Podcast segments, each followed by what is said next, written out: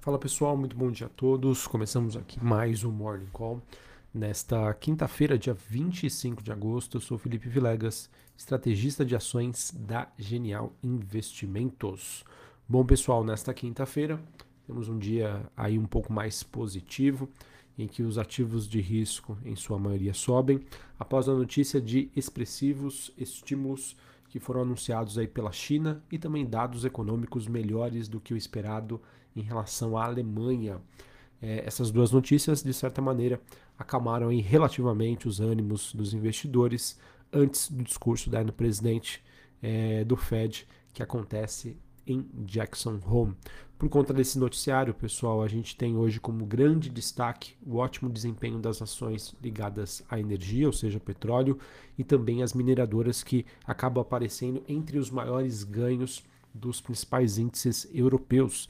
E sem sombra de dúvida, como nós temos então uma bolsa brasileira bastante parecida em característica né, de ações e setores com as bolsas europeias, isso pode influenciar positivamente a movimentação das ações aqui no Brasil, né, dos índices brasileiros. Ficar de olho então no desempenho aí do setor de, de, petróleo, gás, mineradoras e também siderúrgicas, que se acompanharem essa movimentação global também podem passar aí por um dia positivo. Beleza?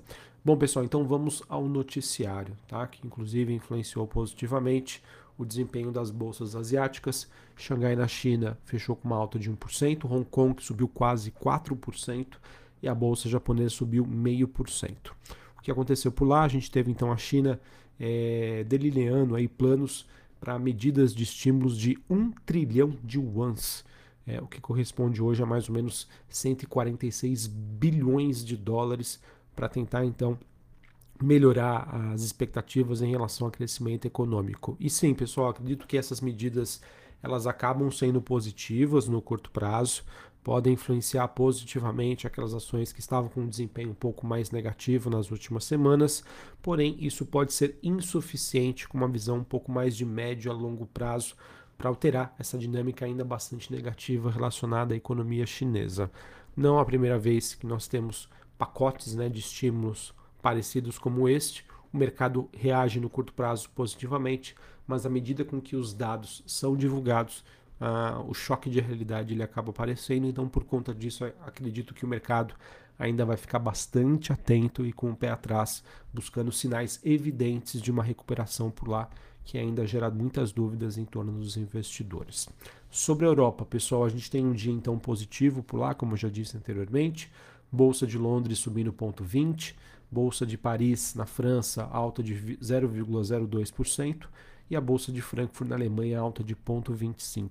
Falando sobre a Alemanha, a gente teve então é, os dados que foram divulgados por lá, relacionados à atividade econômica, que se mostraram mais resilientes aí no segundo trimestre do que se esperava inicialmente, embora né, indicadores de confiança empresarial tenham apontado ainda por uma perspectiva bastante nebulosa. Em, base, em bases anuais, pessoal, a economia alemã cresceu 1,7% em relação ao mesmo período do ano passado e veio um pouco acima das expectativas do mercado, que esperavam uma alta de 1,4%. Os mercados poderiam comemorar mais esse dado? Sim, pessoal, mas não tem como comemorar diante aí de fortes altas dos preços de energia na Europa, principalmente atingindo a Alemanha, o que faz com que as perspectivas para que esse bom desempenho relativo continue se tornem ainda bastante difíceis, tá certo? Bom, sobre as bolsas norte-americanas, S&P futuro subindo 0,5%, Dow Jones alta de 0,26% e a Nasdaq subindo 0,70%. O VIX, que é aquele índice do medo, bastante comportado, alta de 0,39%, 22, quase 23 pontos. O dólar index DXY é, tem queda de 0,27 a 108,39 pontos. Bitcoin subindo quase 2%, 21.680 dólares a unidade. E eu queria comentar então com vocês né, que é, apesar desse desempenho positivo que a gente vem acompanhando para as principais classes de ativos, ainda esperamos que os mercados permaneçam bastante voláteis e em compasso de espera também dos comentários de Jeremy Powell que acontece aí na reunião em Jackson Hole. É, investidores que estarão buscando aí pistas sobre o ritmo do aperto monetário nos Estados Unidos. E falando um pouquinho mais sobre esse grande encontro, né, o que a gente vem comentando aqui praticamente todos os dias, é importante dizer que sim, pessoal, ele começa hoje, mas como já dito anteriormente, o presidente do Fed, né, o Banco Central norte-americano, o Jay Powell, é, a fala dele está programada para acontecer amanhã de manhã. E obviamente, né, que o mercado vai buscar então informações sobre como o Banco Central norte-americano vai combater a alta da inflação, se os formuladores de política monetária podem cortar as taxas de juros né, no ano que vem e como vai ser esse processo né, de, de subida. Se vai ser mais intenso, menos intenso, se a taxa vai permanecer lá em cima por muito tempo. Essas são as principais dúvidas que o investidor tem e a expectativa de que elas, de certa maneira, sejam sanadas.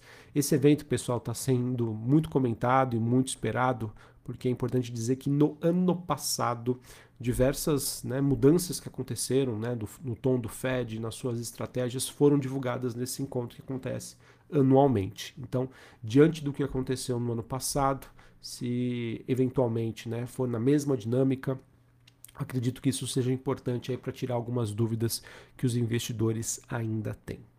Além disso, pessoal, além dessa, desse evento, o mercado também está de olho né, nos principais relatórios econômicos que são, estão sendo programados para serem divulgados no finalzinho aí dessa semana, que inclui né, a divulgação do PIB hoje, além de uh, dados sobre pedidos de auxílio-desemprego. E também amanhã, pessoal, a gente tem dados sobre despesas de consumo pessoal nos Estados Unidos, o famoso PCE, né? PCE, aqui, digamos, traduzido para o português. E esse relatório, pessoal, de despesas de consumo pessoal que sai amanhã é uma das medidas de inflação favoritas do Fed e que sim também pode influenciar em suas decisões no futuro. Maravilha? Então, seguem aí esses temas no radar.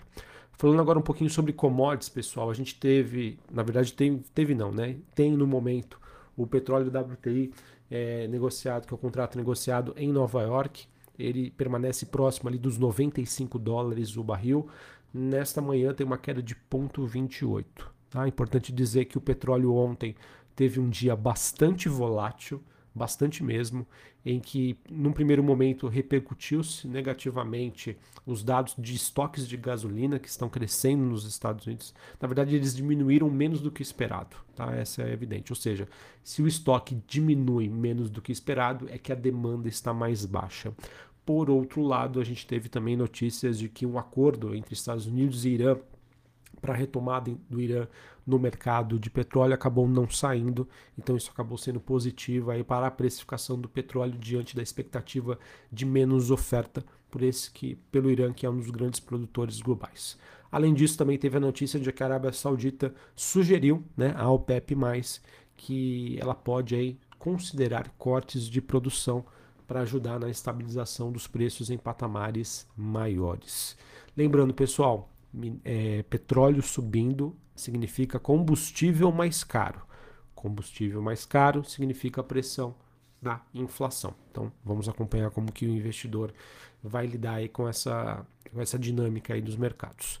Uh, a gente também teve o minério de ferro, que apesar dessa notícia positiva da China, ele acabou recuando, interrompendo então um avanço de, que aconteceu nos três últimos dias. E quando a gente olha para o desempenho dos metais industriais, a gente, teve, a gente tem o cobre subindo 1%, negociado na Bolsa de Londres, e o níquel subindo 0,77%. Por isso que eu acredito que hoje pode ser um dia positivo, então, para Vale e também para as siderúrgicas aqui no Brasil. Ok?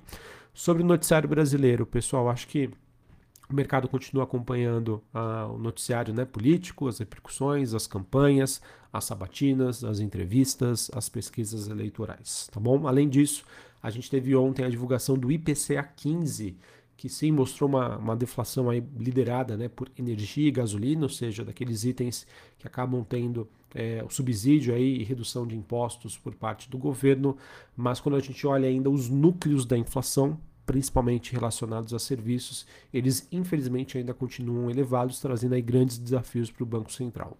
De qualquer maneira, pessoal, eu acho que já está mais do que dado pelo mercado que estamos, se não no final do ciclo de alta, mas muito, muito próximos dele. Tá?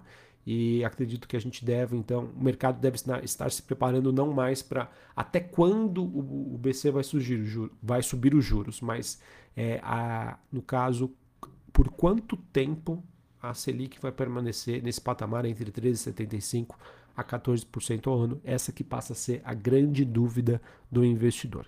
Não é à toa tá, que a gente já começa a ter uma reprecificação dos ativos relacionados à economia doméstica, principalmente aquelas ações que sofreram mais nos últimos 12 meses.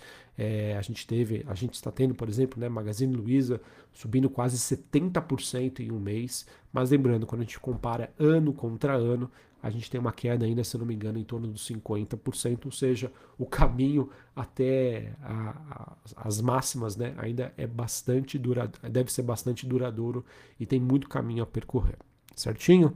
Para a gente encerrar aqui, falando sobre o noticiário corporativo, a gente teve a IRB, é, Brasil Resseguros, ela informando aí que fará uma nova oferta pública primária de ações, com o objetivo aí de captar em torno de 1,2 bilhão de reais, tá? É, será uma oferta aí em que ela vai ter uma colocação de 597 milhões de ações. O objetivo disso, pessoal, é se enquadrar nas regras da SUSEP, já que os prejuízos que ela acabou aferindo aí nos últimos trimestres fazem com que ela tenha essa exigência, perdão, para se enquadrar aí nas regras de capitalização da companhia, tá bom? É, não era uma notícia de certa maneira que vai surpreender o mercado, já era esperado, mas obviamente vai ter as suas repercussões. Também tivemos ontem, pessoal, a PetroRio afirmando que ainda não há nenhuma decisão tomada sobre a compra da Domo Energia, que é a ex-OGX. Importante dizer que essa notícia foi vinculada no final de semana, na coluna né, do jornal O Globo, mas até o momento não foi confirmada pela companhia. É aquilo, né, pessoal? Onde há fumaça, tem fogo, mas obviamente vamos aguardar aí as conclusões destes temas. E por fim, pessoal, saiu uma matéria bastante interessante no Brasil Journal, mostrando que a General Atlantic, que é um grande fundo de investimentos global, ele informou que comprou cerca de 100 milhões de dólares em ações da XP nas últimas semanas. Essas compras foram feitas né, entre 11 e 18 de agosto e totalizaram aí cerca de 4,8 milhões de ações da corretora, o que representa 0,87% do capital da companhia. Beleza? Bom, pessoal, então acho que era isso que eu tinha para passar para vocês. Vamos ficar de olho aí no mercado, suas repercussões e todo mundo de olho, então, hoje, né, nos dados relacionados à economia americana, é, pedidos de auxílio-desemprego, PIB e amanhã Jackson Hole e também os dados do PCI, né, que é, no caso, a inflação é, que mostra está relacionada aí a despesas e consumos pessoais. Um abraço, uma ótima quinta e até mais. Valeu!